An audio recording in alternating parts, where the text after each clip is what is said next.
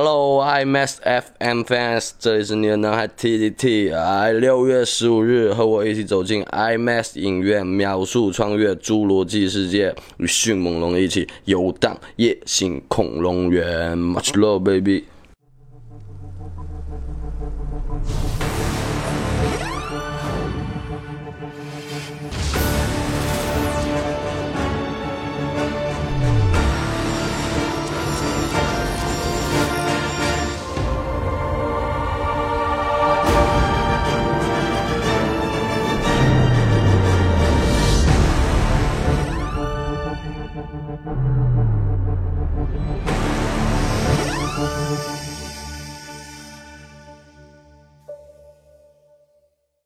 本节目由本节目由 IMAX 中国 IMAX 中国独家赞助播出。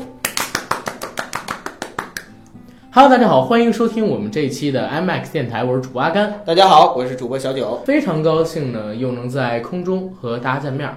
我们 IMAX 电台又如期更新了，这是我们的第九百二十期节目。哇，时间过得好快呀、转眼之间就穿越到了五十多年后。对呀、时间过得飞快，岁月如飞刀，刀刀催人老。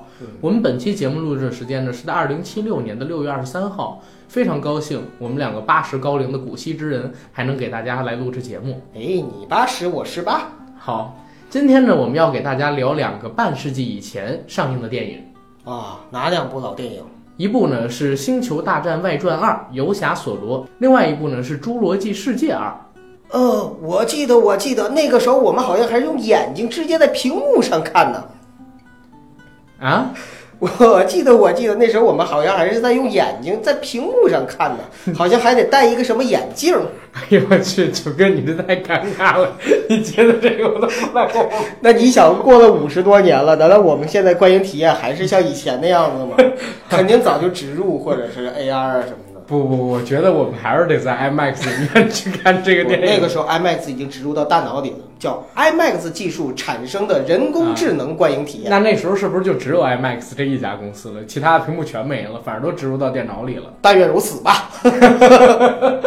好，呃，咱们不瞎聊了啊，嗯给大家回归我们今天的正题。好，刚才说过了，我们今天呢要聊两部电影，一部呢是在前些天上映的《星球大战外传二：游侠索罗》，再有一部呢就是六月十五号即将在中国大陆公映的《侏罗纪世界二》，给大家做一个展望。嗯，这是我们今天节目的主要内容。好，节目到此结束，收拾东西。因为我们的节目形式呢是每次都做即将上映电影的展望。对，那么每次呢我们在做下一期节目的时候，其实已经在 IMAX 影厅观赏了这部电影。嗯，那么还是会有很多的话想跟我们的听友朋友去分享。对所以呢就在下一期节目里面自然有一个回顾的这样的一个环节。对，那除了即将在 IMAX 院线内上映的电影，我们做展望，还有已经上映的 IMAX 电影，我们做一个回顾之外，还有一个万众期待，而且都是大家摩拳擦掌的期待的内容啊？什么——抽奖环节。啊？对，这个环节是大家最喜闻乐见的。而且我觉得这也是一个利国利民，然后为党为国的大好事儿。你看，咱们赠票，第一呢是促进了中国电影行业的发展，嗯对不对？我们给中国电影市场贡献票房，嗯，同时呢，抽到奖的这些影迷朋友们，可以有一个自己去 IMAX 院线内观看一部电影最好画质版本的体验，这是为民，对不对？对，为党是什么呢？所以咱们这个电台给这个社会主义和谐社会起到了特别好的贡献。嗯，嗯，好。哎呀，异口同声的是吧？咱们先来聊上一期电影的回顾吧。哎，阿甘，呃，《游侠索罗》你看了吗？我看了，而且我是陪一胖子看的。胖子，我记得你身边坐一帅哥啊，我身边没有帅哥，我自己是帅哥。投行吴彦祖，投行彭于晏是你了，你既然给我这个称呼，我也封你必须的。对吧？咱们俩是一起看的这个电影，嗯，对，我记得是在英皇的 IMAX 影厅，对对对，一起看的这部《游侠索罗对，嗯，你打多少分？》。呃，我给了六点五分儿。原本我以为给六点五分是一个比较保守的数字，嗯，但是呢，我们的主播评审团里面我一看，没有比我分高的符合你的人设啊，对对对，轻拿轻放哈。高分狂魔。哎，嗯你你打六点五，你觉得是一个就是很真心的分数吗？呃，还好，为什么这么说哈？嗯因为有两个原因。第一个原因呢，我不是纯粹的星战迷，嗯所以说我对星战的要求呢没有星战迷那样的苛刻。嗯第二个是因为我是在 IMAX 影厅看的，而在 IMAX 影厅呢，刨去剧情上面的一些 bug 和漏洞，那么在观影的体验上我还是非常满意的，所以我就给了一个合格以上的分数。哎，投行吴彦祖，你给多少分？吴彦祖的话应该给满分，嗯，因为他不太懂看电影。然后哎如果你怎么能说他不懂电影呢？他不懂，他只会拍电影，就跟好的影评人不会懂拍戏一样，嗯，人家只会看电影，人家不会拍电影。好，只会用嘴说。对我呢，作为一个影评人，我只能打五分儿。嗯而且这五分儿也不光是做影评人吧，是我自己作为一个星战迷，嗯，哎，我只能给他五分儿。电影确实让我挺失望的。哦，嗯，那这么一说的话，我们硬核电台综合分数就应该是五点七五分。对，嗯五加六点五一平均五点七五，没错。呃我觉得这个分儿相对而言比较客观中立了。嗯，嗯，这片子我觉得真的是挺失望的，我有点不能理解你为什么打六点五分。嗯，我刚才说了，是因为 IMAX 影厅嘛，加分。哎，如果要不是 IMAX 影厅，我就打三分，如果不是 IMAX 影厅，我都不看。是吗？嗯，哎呀，我们九哥真的是啊，厉害，这个硬广植入的是吧？没，什么是硬广？我是很真心的说这个问题。确实让我很失望。几个点吧，综合下来，第一个点就是历史开倒车，你知道吗？嗯他在走这个《星战七》的老路。之前我们聊《星战》的时候提到过，我说《星战七》的那个导演基基，嗯，对吧？还是叫双 G 吧？哎，哎，双 G 我又老想起杰伦跟蔡依林啊，但你说鸡鸡，我又想起林俊杰对，就是那个勾勾双啊对儿勾啊，好，对儿勾。豆沟，啊，对。小爱。对，小爱小爱小爱，对儿勾他拍的那个《星战七》，其实在我看来，我之前提过是一个很无耻的电影嘛，嗯。就是各种致敬、翻拍新希望的老元素，让很多的老影迷可以通过这部电影看到四十年前那一部《星战》自己所看到的那些点，通过这些点去刺激你，让你爱。那这一部片子《游侠索罗》也是在做相同的事情，但是他做的还没有对儿勾高明。嗯明白吗？就是很多是很初级的运用。你比如说，整个《星球大战七》的故事是照着《星战四：新希望》直接翻拍的，嗯好多的梗跟剧本的逻辑、啊、剧情的推进顺序，全都是能够对得上的，嗯对不对？你举一个简单的例子，就是卢克，他是拾荒星球球上边走出来的。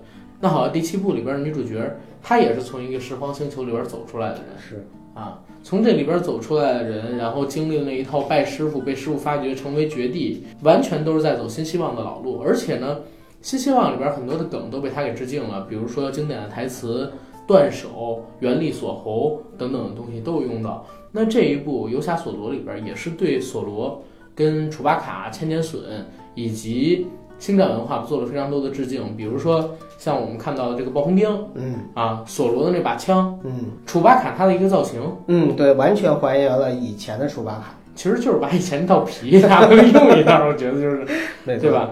然后还有这些外星生物，包括那个飞船贩子，嗯对不对？都是就是直接从新希望里搬出来的，希望能够让这部电影更贴合像四十年前大家看到的那部电影《新希望》嘛。但是也有问题，就是我不知道是剧本的原因，还是因为导演跟演员的驾驭能力不够。这么庞大的一个世界观里边的一个星球浪子，让他们拍成了一个星球傻逼，然后呢，这个让人特别受不了。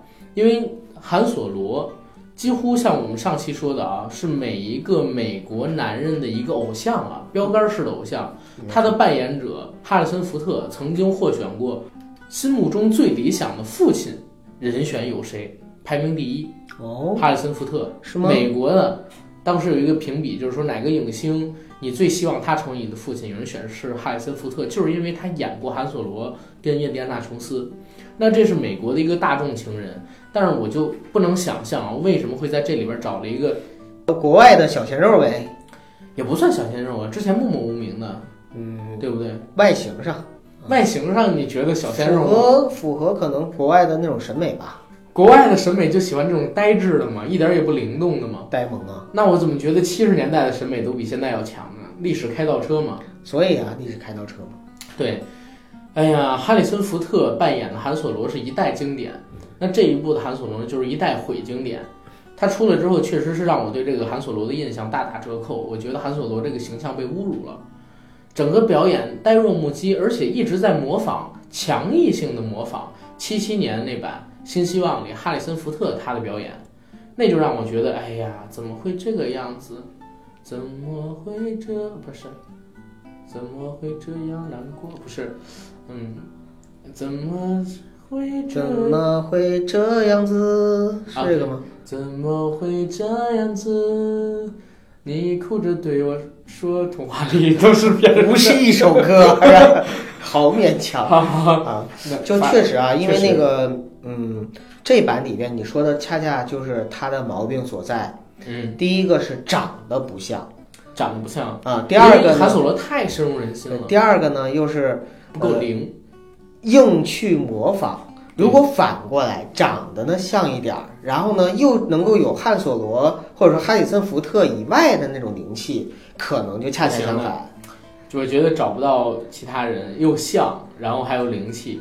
你可以说有灵气，也可以说像，但这两者不可能兼有，因为哈里森福特就是哈里森福特，呃你只能去找像心目中韩索罗的人，而不是找像这哈里森福特的人，对吧？这是第一点，就是男主角的一个失败，而且男主角因为是这部戏的灵魂嘛，选角失败了，然后 基本上对这部戏的影响是致命性的。第二一个角色的失败就是女主角的失败，我们龙母的失败。嗯，你喜欢龙母吗？我喜欢呀。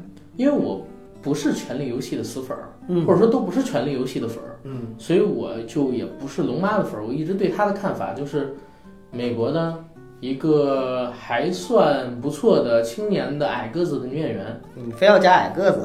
对，因为这是她特色嘛。对 对对，我还记得上一部她毁了的一个大片系列《终结者五》里，啊，有一个她自己拿着球拍牌儿，然后拍这个入监照的照片。入监就是那个监狱的监知。道知道。对，当时他的身高应该是五尺几英寸，我忘了，反正个个头是挺娇小的。嗯，哎呀，这人其实在我看来是好莱坞一大毒瘤，怎么了？毁了两个我特别喜欢的系列。终结者系列和星战系列。对，嗯上一次是拍了一部《终结者》，毁了一部《终结者》，这一次呢是拍了一个《星战》，毁了一个《星战》，而且确实很灾难。嗯，你特别明显的能感觉到，他有点像景甜在飙戏那种感觉，真的。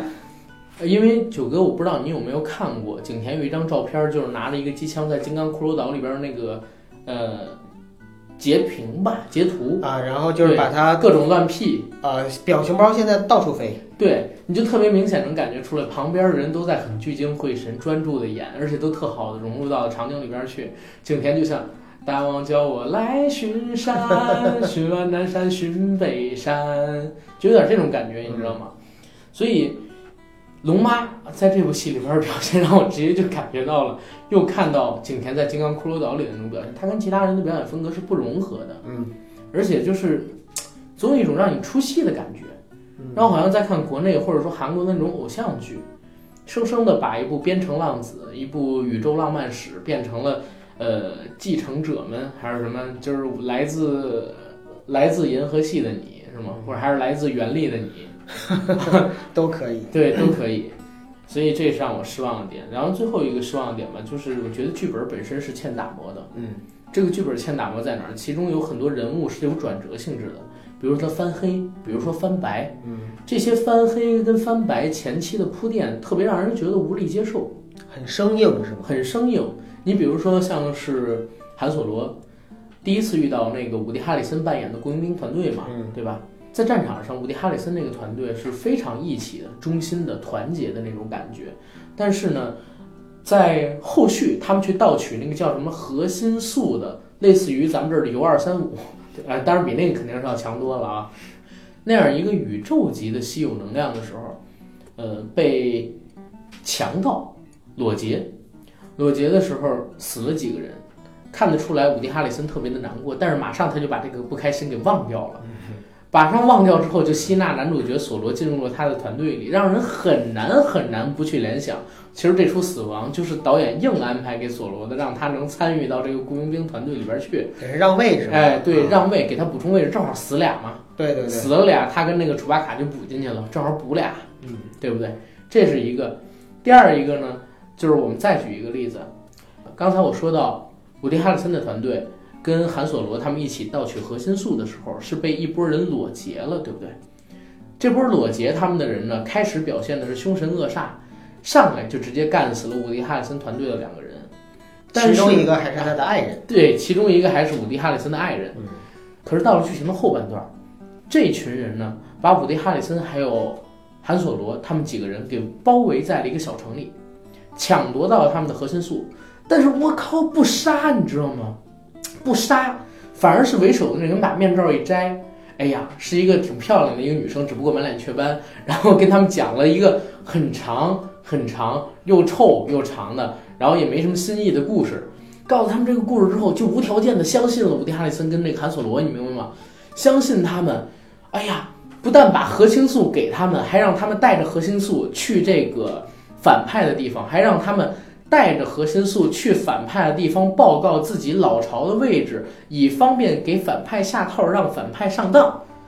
他们难道就不怕其中有一个人反水吗？因为他们没有留下任何的可交换的人质，或者说任何的防守性的资源。突然之间特别信突然之间就特别信任男主角，他们只是因为男主角跟他交换了一个眼神，确认过眼神，他们遇到了对的人，对不对？哎，你这个地方用的非常的好。对，这个就让人觉得特别尴尬，你知道吗？我之前听到一个消息，就是《星球大战八》原本的导演并不是这个嘛，临时换的导演。对，没错。对，因为就是原来的导演拍出的那个版本已经拍完大半部分了，粗剪片儿让迪士尼很不满意。可是我记得阿甘在上次我们的节目里，你也讲到了，你对这个导演非常的期待。对啊，我挺喜欢朗霍华德这导演的，尤其是他当时拍过很多伟大的电影，像什么《美丽心灵》之类的。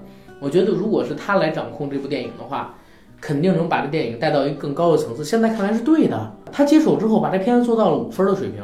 嗯，如果他不接手的话，也就两分的水平，对不对？直接高了三分啊！哎呀，我只能说，其实朗霍华德可能还不太适合拍这样的类型片。对，嗯，他还是适合拍一些小成本的，对，对吧？刻画人性的，刻画人性的那种。对对对，一定要是剧情片，而不是像这种特效大片。对对对，因为星战它是一个有自己独立宇宙的世界，嗯，这个世界如果常年是找一些小格局的导演去探讨几个人、几群人他这种人性的导演，很难把它给把控的好。一定要擅长找那种群戏的大场面的。你比如说，你有没有想象过迈克尔贝，贝，还有那个叫什么呃超超人钢铁之躯的导演叫什么呢扎克施耐德。啊，扎克施耐德，对，呃，小扎让着他们俩来拍这个《星球大战》，你有没有想过会拍成什么样的风格？呃，那我是特别期待，因为我觉得他们拍完之后，我在 IMAX 影厅看一定会更爽，啊，这个是各种爆，各种炸。对对，哎，也不对啊，你只说对了一半儿。嗯如果是迈克尔贝的话，肯定是各种爆、各种炸。然后我们在这部《游侠索罗》里边看到的那种八爪鱼、八尾、牛鬼，是吧？漩涡鸣人那种比希拉大叔，他的不是那那大叔叫什么我忘了，好久不看《火影忍者》了。这样的东西一定会很多，刺激的动作场面一定会很多，而且很有可能韩索罗随便摁了千年隼上一个键，千年隼咔咔咔在空中开始变形，启动高达形态，然后他他背后喷出俩大火枪，哪有太夸下面那张？迪士尼也不会让他这么干。啊，对，但是粉丝也不想这么对干，，但是迈克尔贝他本身的确实风格就是美国主旋律呀、你想想，对，而且迈克尔贝有一个特别牛逼的地方啊，你知道为什么我不爱看迈克尔贝的那种就是三 D 模式的电影吗？嗯，为什么我看他电影老得看二 D？他喜欢用那种抽搐式剪辑，什么叫抽搐式剪辑？就是特别快的那种，叫抽搐式剪辑，而且就是就是随着身体一阵抖动，然后屏幕上的内容索然无味那种，知道吧？就这么一瞬间的那种抖动，他经常爱用这种东西。这种东西一投射到三 D 屏幕上之后，你的眼睛特别难受。啊，追不过来。对，所以我喜欢看二 D 的 IMAX 的有关于艾美那个迈克尔贝的电影，不过已经好久没出现过了。嗯，期待吧。啊，然后你刚才说对了一半儿，扎克施耐德如果拍，应该怎么拍呢？我告诉你啊，嗯就是卢克有了原力，然后跟反派两个人啊，在这个小行星上，或者说在这个小星球上各种跳跃打斗，有点像龙珠的那种感觉，随便使用一个原力飞龙在天，哗，召唤出九个星球。这个是这九个星球啊，是漫天飞舞，然后在两个人之间来回的窜动，对方又使出一句神龙吸水，啪也拽出九个星球，然后啪两边再一甩手，九个星球对九个星球，啪啪啪啪啪啪啪啪啪，全都撞到一起，嘣，最后炸，然后左边这个人，右边这个人，嗖，空真空啊，真空啊，真空带出两道气流，然后满天的飞，满天的打，你给我一拳，我给你一拳，你给我一脚，我给你一脚，然后眼睛都射出那种激光来，啪，最后两个人分开，这边这个人呢一身黑，全都焦黑了，因为烧过了嘛。然后另外那些人呢，啪一身红，全都给烧的焦红的，这胸口可能有股蓝色。然后一个站在黑影里边，一个站在太阳上边，俩人互望。这个可能是扎克施耐德拍的《星战韩索罗》，你知道吗？这这这韩索罗钢铁之躯大战卢克黑武士，对吧？哎，行，你太能编了，不过很有画面感。好，对对对，我觉得如果扎克施耐德拍的话，真的挺有感觉的。我觉得啊，他如果拍这个。星球大战的话，一定会把绝地武士的战斗力拍得淋漓尽致。因为你看那个超人钢铁之躯、蝙蝠侠大战超人，还有我们看到这个正义联盟里边，不说别的，动作戏绝对是满分的。不过这部游侠索罗里边主要也没有交代原力的一些事情。哦，对，这部是没有原力的。对，如果是比如说他拍下一部外传的话，有可能的话会展现一些原力的镜头。对，因为下一部是欧比旺外传嘛。啊，呃，已经定了吗？好像是已经定了啊，反正有消息哈。对，因为现在原本的星战系里边有人气的角色，差不多也就这些了，总不可能再拍一个尤达，哎，也说不准啊。哎，没准拍一个什么尤达大师外传，不，R two 什么外传？哎，R two 你知道吗？R two 是整个星战正史的幕后黑手啊，他一张 U 盘记录了一切，你知道吗？真的，哎，这这个这个很吓人，而且 R two 才是星战本体。卢克只不过是生存在他身上的一个小蚂蚁而已。嗯，这儿有人写的一个阴谋论，就是盗用咱们人跟时间的关系，说时间才是生命的主体，我们人都是时间身上的小蚂蚁嘛。啊，可以这样理解世界观。对，嗯，好，反正这个这个挺有意思的。但是总体而言吧，咱们说这片子说的也太多了，得赶紧收一收。嗯，我觉得《游侠索罗》这片子吧，去掉了《星战外传》《游侠索罗》，就只剩下二了，好吧？咱们打了一个五点七五的评分。总之而言呢，大家想去影院看也 OK，没问题。因为现在在影院里边值得去看的视觉大片没有多少。但是我们一定强烈建议您通过 IMAX 影厅去观赏这部电影。我都说的是视觉大片嘛。嗯，对。因为确实除了视效之外，嗯，这片子没有什么太多的能让我满意的点。你不要从剧情上试图去找什么共鸣啊、感动啊、惊喜。那好，阿甘。那咱们进第二个环节吧。我发现咱们今天好像都跟“二”这个词干上了。对，我觉得今天的第二环节聊的这部《侏罗纪世界二》，一定是比这个《星球大战外传二》要更二。哎，不是，要要更牛的。嗯，哪儿牛呢？仅仅从票房数据上来看啊，嗯，这部片子呢是六月十五号上映。对我刚才查了一下猫眼上面想看人数，其实已经有三十八万了。啊，这离上映的时间还有半个多月呢。那其实，在后面还会有加，尤其是听了我们 IMAX 电台的节目之后，一定想看的人会更多。对，而且我还查了一下《侏罗纪世界一》的票房，嗯，哇塞，十五个亿，二零一五年的时候上映的。二零一五年十五个亿，含金量还是比比较高的。对，确实是比较高的。那会儿好像破泰囧记录的也没有太多，是吧？啊，当然，因为那也是《侏罗纪公园》的重启系列的第一部嘛。对，还是有很多的影迷的。因为是这样，我一直觉得这个《侏罗纪》系列相比于《星战》而言有几个优势，尤其是在中国。哪些呢？首先是《侏罗纪公园》，也就是他们的第一部上映的时候是一九九三年，嗯，而《星战》第一部《新希望》上映的时候是一九七七年，有差了二十年啊。对，那七七年拍摄的电影跟九三年上映的电影肯定是有很大差别的。他们在讲述剧情的这个逻辑上，他们在镜头的使用上，包括叙事的节奏上都差特别多。对，你看我现在。让一些新的影迷或者说新的小朋友去看七七年的那部《新希望》，他们觉得好闷啊！我相信很多人是看不看不下去的。对，好长啊！但是呢，他们去看这个九三年版的《侏罗纪公园》一，觉得哎，好好好好，因为确实就是主流的这种商业大片的快节奏、惊险刺激，它就是奠定了现在好莱坞这种凤头猪肚豹尾。这种形式标准化电影，九三年的这部《侏罗纪公园》，别说你说九三年到现在都已经二十五年了吧？对，四分之一世纪。但是好像我现在回想一下的话，《侏罗纪公园》一还是很好看，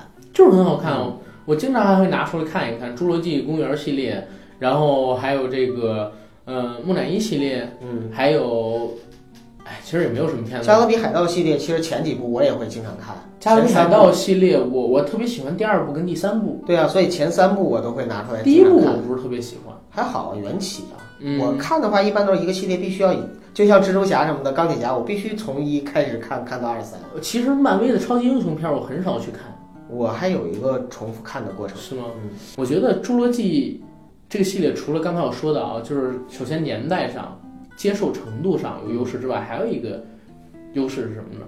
就是《侏罗纪公园》好像是中国的老百姓接受外来文化的一个窗口的年代里边的一个标准化产物。嗯，怎么理解这句话呢？我们九五年刚刚开始这个电影市场开放，对不对？然后我们八十年代之后改革开放了。说实话，七七年的那波星战，大陆是没有享受到任何所谓的红利的。在我看来啊，有的话也特别特别的小，或者集中在香港地区、台湾地区，嗯啊这些省市里。然后，哎，你没有什么反应吗？我说到省市的时候我，觉得这是非常自然的，哎呀说非常好，不要有任何反应。对对对对，你应该说，嗯，对你应该赞许的看看我。我好，现在赞许的看看我吧。啊，我现在看你不晚。好好好好，啊，反而是这个《侏罗纪世界》，因为它当时好像刚刚上映，就通过盗版碟，呃，通过录像带，甚至啊，还有的这个城市的影院偷偷的放映这种形式，嗯，然后已经让很多的观众朋友们接触到了，而且很多小孩儿都是看着《侏罗纪公园》长大的。包括现在的很多的玩具产品的周边里边还有很多小恐龙，对，我都就是那。个造型。对嗯，我小的时候有一个哥斯拉的玩具，嗯但是我一直以为那个是恐龙，我不知 道是吗它是。对，因为我小的时候没看过哥斯拉，嗯我我看过迪迦呀之类的东西，但是哥斯拉电影我小的时候没看过。嗯我是后来应该上初中了，我看了一部九三版的机械哥斯拉，然后我才知道哦，原来这个东西叫哥斯拉呀。原来它不是《侏罗纪公园》里边的恐龙。对，我之前一直以为它是《侏罗纪公园》里边的恐龙，嗯，所以我觉得挺可爱的。我小的时候年少无知、懵懂清纯、天真善良你。让我突然想到一个什么样的情节和画面嘛？嗯就是《侏罗纪公园》这个系列在呃中国电影史上的一个影响吧。嗯我想起在国产零零七里边，嗯那个阿七就是局长向他介绍说，我们运过来一个恐龙的化石，嗯，然后那个呃阿七说那是是这个啊这个还是这个哦，我到处偷偷走这个 啊，其实说的就是霸王龙跟这个叫什么迅猛龙。迅猛龙，对，对，哎其实这个就是受那个真的是受呃侏罗纪公园的这个影响。哎，但是你知道吗？侏罗纪公园里的恐龙实际上都不是真正的恐龙，嗯，对啊，嗯都是克隆，然后那个就是通过克隆技术还原的恐龙，不是还原的，杂交的。杂交的。他们是怎么杂交呢？一个是嗯，琥珀的蚊，琥珀里的蚊子里吸的恐龙的血，对，加上青蛙的基因，嗯所以说你很难说它是真正的恐龙，还是说人类后天培育出来的怪物，嗯对吧？你看到了《侏罗纪世界》里边，就是它的第四部。人类已经开始杂交出一种，就是并不是原有生态里，但是集合了种种所谓的我们所勘测出来的恐龙的体能优势上边一种杂交性的恐龙了。智商也有优势。智商像迅猛龙，嗯然后体力跟嗯外形像霸王龙，但是要更强大。嗯然后同时呢，又有一个像那个三甲龙那样的一个防御力等等的。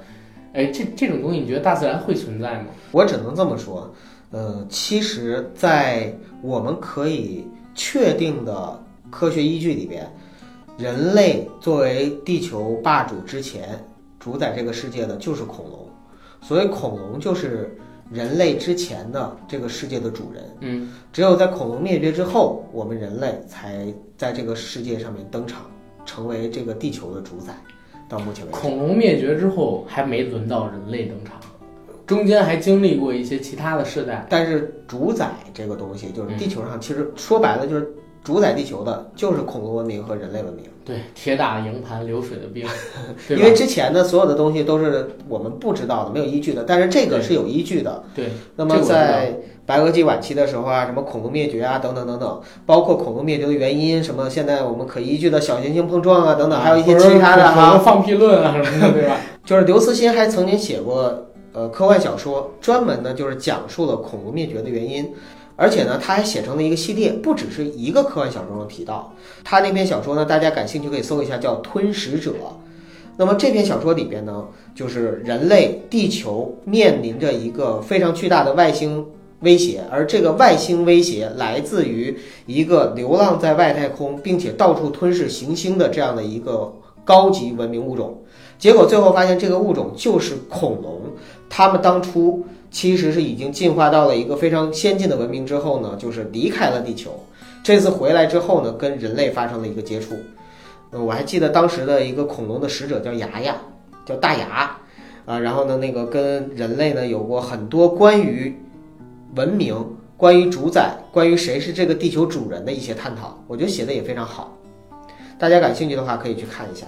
好，嗯，反而这个《侏罗纪公园》这个系列，我觉得是特别好的，因为你知道吗？我在上学的时候，呃，当时是搞这个《侏罗纪公园三》，嗯，然后三 D 转制版的复映，啊，你看了吗？我没有看，但是我有一个同学特别期待，嗯，就是我跟你当时提到了我宿舍里边那个死胖子，啊，有印象，有印象。对他特别想看这个电影，因为他是陪伴着《侏罗纪公园》成长起来的，而且我们这一代其实都是看着《侏罗纪公园》成长起来的，嗯，所以也很容易就理解为什么可能说《星战八》票房不到三亿，被这个《移动迷宫三》吊打，然后然后然后游侠索罗现在的票房才七千多万，截止到现在还不到一亿呢，还不到一亿，这个被超时空同居吊打。给他彻底凉了。对，彻底凉凉，一手凉凉送给他。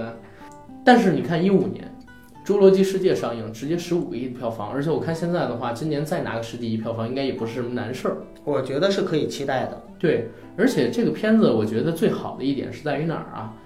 就是《侏罗纪世界》，它只是一个设定，嗯明白吧？它可以换任何人经历这个东西，它不用像星战一样有那么多的条条框框去规限着你。嗯，星战的话，因为它已经完全成了一个文化，甚至成了一个宗教，你太难去改变它里边一些已经在影迷心中根深蒂固。你就比如说现在，你告诉我，随便是个人都有原力，这是星战八告诉我们的事儿嘛，对吧？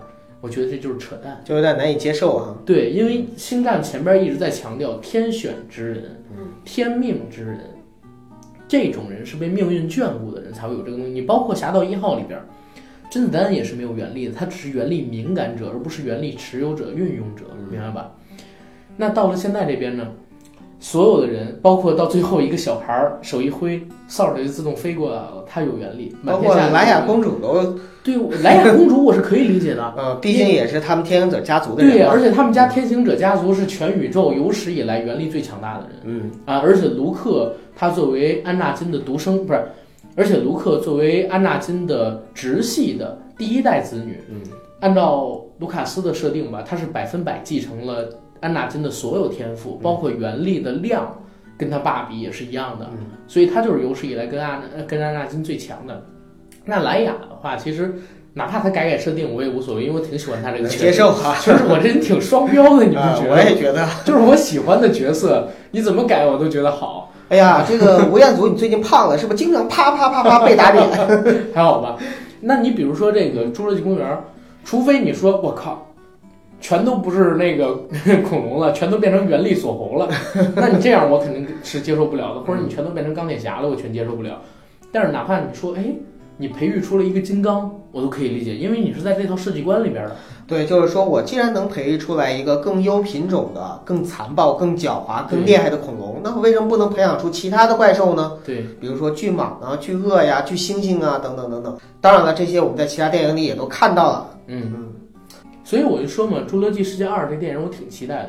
哎，阿甘，那我问你啊，你对这个新片儿有哪些了解？你看过之前的预告片吗？我看预告片了，啊，那感觉怎么样？我觉得预告片儿挺好的。嗯第一个好是好在哪儿？特效好，嗯，因为它这个剧情的开展是在一个小岛上嘛，对吧？就是纳布拉尔岛，我记得是。其实这个岛它除了一小部分是在这个夏威夷还是在哪儿直接取景的，剩下其他部分全部都是特效造出来的。哦，所以它这个岛做的是栩栩如生的，而且是很能看出来砸了心力、人力、财力、物力的，因为大量的东西都是实景搭建嘛。嗯然后，而且这个岛上一开始就是各种恐龙，它从这个公园里边逃出来了，在各自为战，分成了几个战团，有一些大恐龙，有一些小恐龙，还有就是所谓的那种庞然巨兽。嗯，九哥，你觉得这这种场面啊，如果在这个 IMAX 影厅的话，会不会就是有一个比较牛逼的展示？呃，我能够想象出那个画面了，因为我也看了预告片。嗯你知道对我印象最深刻的是哪儿吗？嗯，就是那个海浪里边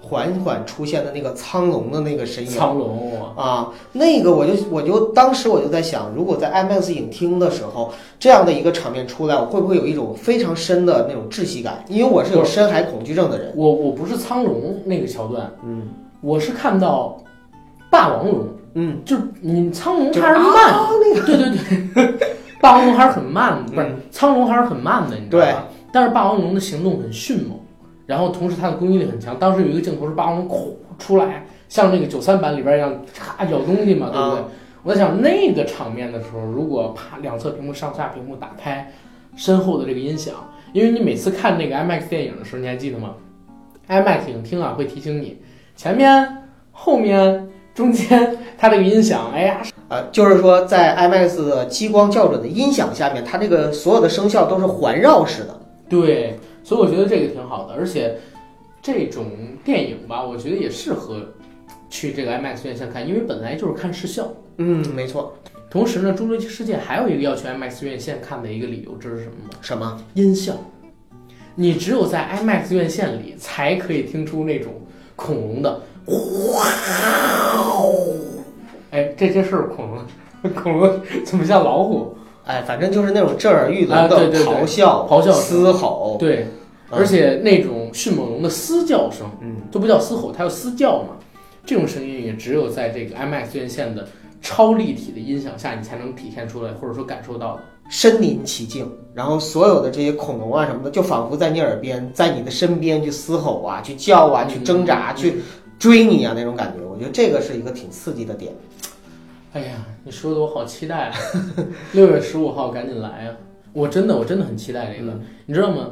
那个星战之前我跟你单独聊过，我说我都不是特别期待，因为你之前也曾经受过伤害不是一个是受过伤害，一个是之前咱们知道这个片子本来它就重拍过了，啊，对不对？对，就就是因为传出这种消息说太烂了，才被朗华拉接手。好像也确实，这个片子在一开始的时候就有没抱很多的呃很多负面消息出来，对，但是反过来说，你包括迪士尼，你想想他之前做那个《复仇者联盟三》那么大的阵仗，我靠，又搞明星，又搞预热，C 位之争，你倒看那个《星战》这么大的 IP，在国内几乎没做什么宣传，全球都没太做宣传，你就可想而知它的一个质量了。但是我感觉这个《侏罗纪世界二》应该不会这样的，为啥呢？你看三年磨一剑，嗯，对吧？写剧本就花了一年半，再加上它也不像《星战》一样要求每年出一部这样的高频的，对对吧？搞成像连续剧一样的东西，现在很明显嘛，就是迪士尼在把漫威那套连续剧的宇宙的方式扔到星球大战的世界里，把每一个有人气的角色弄出来，让它单独成立一个系列电影，最后打造成宇宙。但是这种东西我觉得不太可能实现的。还有两个点，第一个点呢是《侏罗纪世界》，它是保持了《侏罗纪公园》的一贯水准。跟调性，跟调性，就是说在一开始的第一部，我们就是《侏罗纪世界》的第一部，嗯，我觉得我们看完了之后确实还不错。第二点就是他的那个男主角，哎，对，男主角选说的挺好，星爵哈对对对对，男主角选的，我现在真的是挺喜欢星爵的，嗯，我觉得人才，有点儿，哎，他真的有点儿当年哈里森福特的感觉，虽然长得不像啊，呃，就是至少不会让你有一种看《星战外传二》这种感觉，对吧？但是为什么他在那个《复仇者联盟三》里边演的跟 那可能就是导演的问题了啊，就是必须要求他有这样的一个。其实我们现在都能想到有很多的套路可以去避免他那么，就是那么脑残的去走这个情节的。对，哎，但是我还是挺看好这演员的。你看现在是《银河护卫队》，嗯，对吧？票房保证，对，《侏罗纪世界》嗯，票房保证，没错，马上还要重启这个《夺宝奇兵》印第安纳琼斯，嗯。也是他来演，也是票房保证。哎，你看他这不也是能接哈里森福特的班吗？哎，对，接接了一个，啊，一个接了一个一个班儿一个班儿，没准儿啊，没准儿以后他演那个有可能啊那个欧比旺 外传，有有，那他要是在《欧比旺外传》里边演个那个就是呃尤达年大师，年轻版的韩索罗，我说尤达大师，对不对？尤达大师就算了，他演尤达大师好像块儿有点大。那还不如让那个哎，我这儿提一个点，给大家加一个彩蛋。大家知道吗？那个《星战八》里边最让我激动的地方，就是尤达大师出来了。对，你们知道吗？就当时尤达大师出来前的那一幕，是一片黑夜，整个影院所有的座次当时坐满，但是鸦雀无声。突然之间冒出一个小蓝光，因为它变成绝地英灵了嘛，嗯，从这儿滴滴滴滴的走出来，走出来，闹着两个小耳朵。我当时我就懵了，我说犹大，然 然后整个影厅的人跟看神经病一样的看着我，你知道吗？但是当时特别激我能够，理解你的心情，特别激动，而且尤达大师呢还但是我不赞同你的做法。啊不是，但是尤达大师还啪弄了一个大闪电下来，把人树给砸了。嗯因为以前啊，在那个星战的正史小说，还有这个哎不对，小说里好像提到过，在那个正史的电影里面是从来没有提到过绝地英灵还有这么强大的攻击力的。嗯，我在想以后会不会有尤达大师、卢克跟安纳金还有欧比旺的动作戏？我在想这个，你知道吗？超棒的，行，这些都是我们期待的点吧。可以期待的点，期待星战九吧？对，好吧。然后哎，不还有对，应该期待我们的《侏罗纪世界二》。好，那咱们今天的节目就先给大家到这儿。OK，片尾彩蛋抽奖环节，本期《侏罗纪世界二》我们提供以下奖品：二十个万达 IMAX 全国通兑电子兑换码，十个观众可得；十份《侏罗纪世界二》的电影衍生品，包括印花雨伞、帽子、环保袋、贴纸和 T 恤等。再之后呢，BES TV APP VIP 月卡三张，享有会员权益 NBA、英超等重磅体育赛事的直播回看，海量电影、热门剧集、各类综艺、生活娱乐、新闻财经、OPG 权益等，侏罗纪系列电影回顾尽收囊中。以下内容呢，我们都会写在本期的附属栏里，欢迎大家到这儿去看。具体怎么抽，跟之前一样，以井号 IMAX 3D《侏罗纪世界二》井号为题，写下你对这部电影最期待的内容，我们会择优进行选取，希望你能够中奖。